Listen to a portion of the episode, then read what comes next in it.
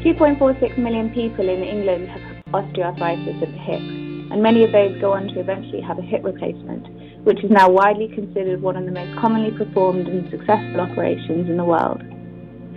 I'm Jessamy Bagenal, clinical fellow with the BMJ, and in this podcast I'm joined by Nick Nicholas, an obstetrician who has had osteoarthritis and one of the authors of a clinical update on hip osteoarthritis, recently published on BMJ.com. In a linked podcast, I've talked to Nick Aresti, a specialist registrar in trauma and orthopaedics, to give us clinical details. Nick, when did you first start experiencing symptoms? Um, probably about three or four years ago. Well, I noticed particularly that uh, my range of movements in one of my hips was becoming more restricted, uh, and particular particular movements of my hip um, caused me pain, um, and I, I was beginning to limp.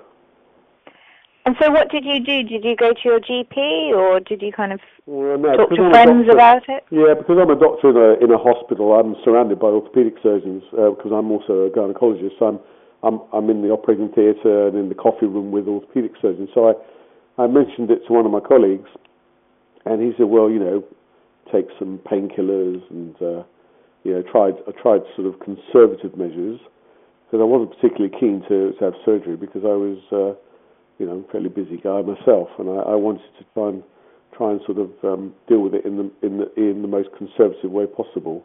So yeah, I took painkillers. And did they work for you? Initially, they helped, um, but I found with time they got worse. They they became less and less effective.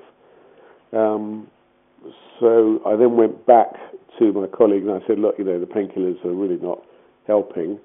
Uh, I noticed I was getting a lot of groin ache, um, so I um, I got one of my um, radiology consultant colleagues to he injected my my hip, which with some steroid and anaesthetic, um, which was very good. I got immediate relief, you know, instant relief as soon as I got the injection into my hip, uh, into my groin, um, and instant relief, which lasted only for about you know three or four weeks. So so I didn't feel like going for another injection.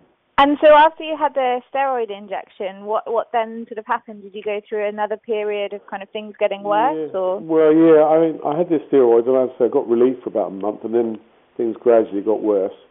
Uh, and I carried on with the pill, with the, the t- pills, and then I I started to basically avoid um, activity that involved, you know, what was causing me to have pain in the first place. So you know, in, anything that involved me bringing my hip out, my leg out, um, I would try and avoid.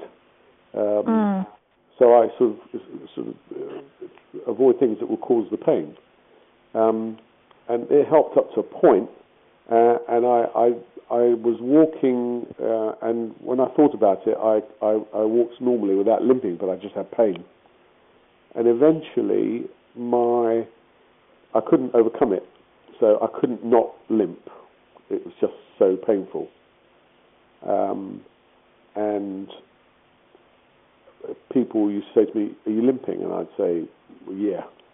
So then I had I had other colleagues say to me, "You're limping," and then I had patients of mine say, "Are you limping?" Which you know, so that actually made me feel very aware.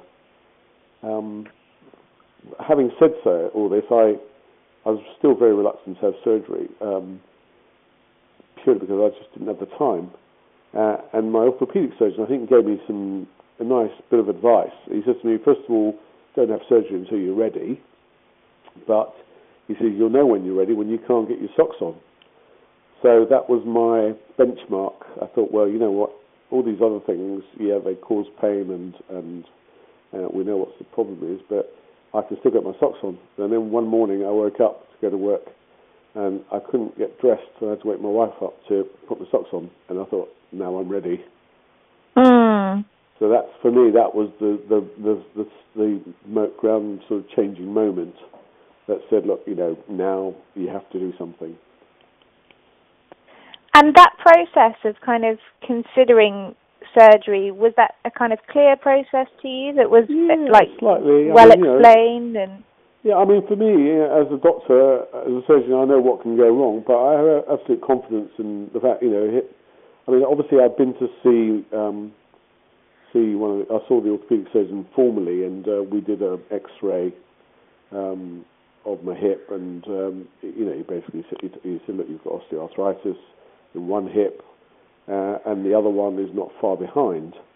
Um, so I knew I had it in both hips. Um, one, but I didn't seem to be affected by the other one. So um, I sort of uh, I knew that something needed to be done, um, and I just didn't feel that I had the time. But I, it was a question of making the time because it was now affecting the quality of my life.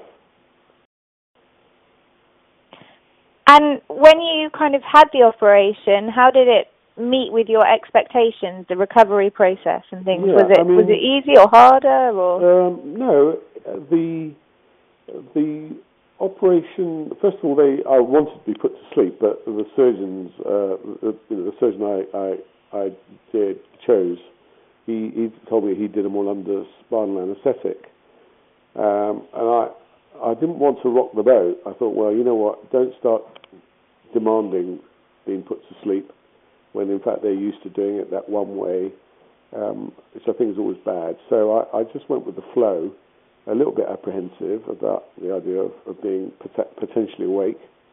Um, although they do give you some sedation, so you are sort of literally sleeping. Um, so I had the operation, and um, during the operation, I woke up because of the the noise from the from the uh, drills and the, the things. So that actually woke me up, and they quickly put me back to sleep.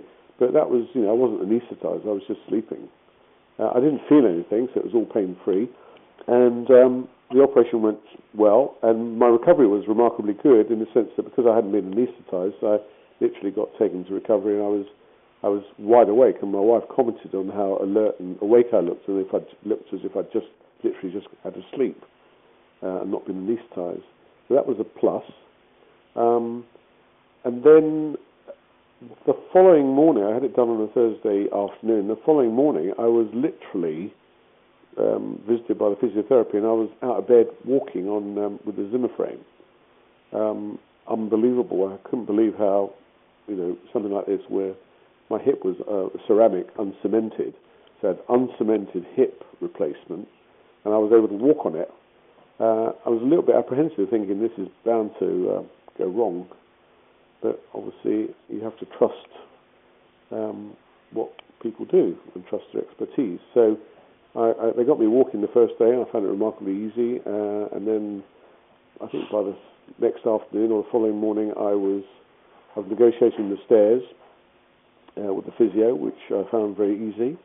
And I think I stayed in for three nights um, and went home um, after three nights, and remarkably pain free. Really, I wasn't in much pain at all. So it wasn't half as bad as I thought it would be. That's really good, isn't it? And so, yeah. kind of, how did you? How was the process of getting back to normal, or did you get back yeah. to normal, or? Well, yeah, I was motivated um, to go back to normal because I obviously wanted to go back to work. Um, the downside was you have, I had to wear these blasted below knee stockings to avoid thrombosis. And that was the worst part of my recovery, and I really mean the worst part because uh, these stockings are really tight up against your, you know, below the knee, uh, and there's no way I could take them off and put them on. My wife had to do that every day, um, and so I used to get in the shower, and she'd sort of um, put the stockings on for me, and I used to take the first hip operation. I had to take Tocibam, which is the oral anticoagulant. The second time around, I just took aspirin. They didn't. Uh, they changed the regime. So I took a Tocibam for six weeks um, so, so the recovery was was remarkably good. I was negotiating. I was walking with one stick, uh, well, with two sticks initially, um, and then going up and down the stairs. Within about three weeks, I was walking without a stick. And when did you? What was the kind of timeline that you felt? Okay, I'm kind of back to where I was a couple of years ago, or well, sort of physically. to be honest, I, I, at three weeks, I I actually went back to work at about. I went to work at, back to work at six weeks, I think, but I could have gone back to work about four or five weeks, I reckon. But it's just I couldn't drive. Wow. So, so I, I was actually. I felt like I could go back to work after about four or five weeks, to be honest. Amazing. Yeah, I was getting bored sitting at home. and was that the same for your second hip as well? Second was, time, yeah. Second time. In fact, second time around, I was in hospital for two days, um, and there they gave me strong painkillers, OxyContin, which is really, I mean, made me sick as a dog. Uh, all I needed was paracetamol. I didn't need anything else. It's not a painful operation. It's not a painful operation. Now, obviously, is hip replacements in young people. You know, bearing in mind, you know, I'm 63 now, and I was like, was three, you know, this was done about three years ago. I was like 60, 59, 60. I think as opposed to an 80 year old having a hip replacement, it's slightly different. So sure. my recovery, I think, was better because I was younger uh, and I didn't really have any other problems, medical problems as such. So I recovered very well. I was motivated, recovered very well, and was keen to get back to work. Um, and I only needed paracetamol for pain relief. And um, the worst thing, as I say, were the, these blasted six stockings for six weeks. I cannot. I mean, it, that really was the worst thing. And the mm. other bad thing was that my surgeon uses clips, so I had to go back after two weeks to have the clips removed, and that was quite painful. Um, you know, and I, as a surgeon, never use clips. I use stitches because I think taking them out is painful, and they were painful. But that's what he does, and I just went with the flow. And now that you're kind of past all of it, are there times that you do you forget about it, or totally, or are there I mean, times? You know, I mean, I, I think as the time's gone by, I, my um, I totally forget about it. In fact, I cross my legs. I, you know, I I sit cross-legged. I do things that you know, in technically you're not supposed to do, but um, it's perfectly okay. I have got no pain. I've got the full range of movements. Um, I've got no regrets whatsoever. It's probably one of the best operations around uh, because recovery is quick, and you know you're you're back to normal pre pre you know pre-operative activity very quickly. I'm Jessamy Bagenal, and you've been listening to Nick Nicholas talk about our article Hip Osteoarthritis, which is now available on the BMJ.com. In a linked podcast, I've talked to Nick Aresti, a specialist registrar in trauma and orthopaedic surgery, to give us clinical details.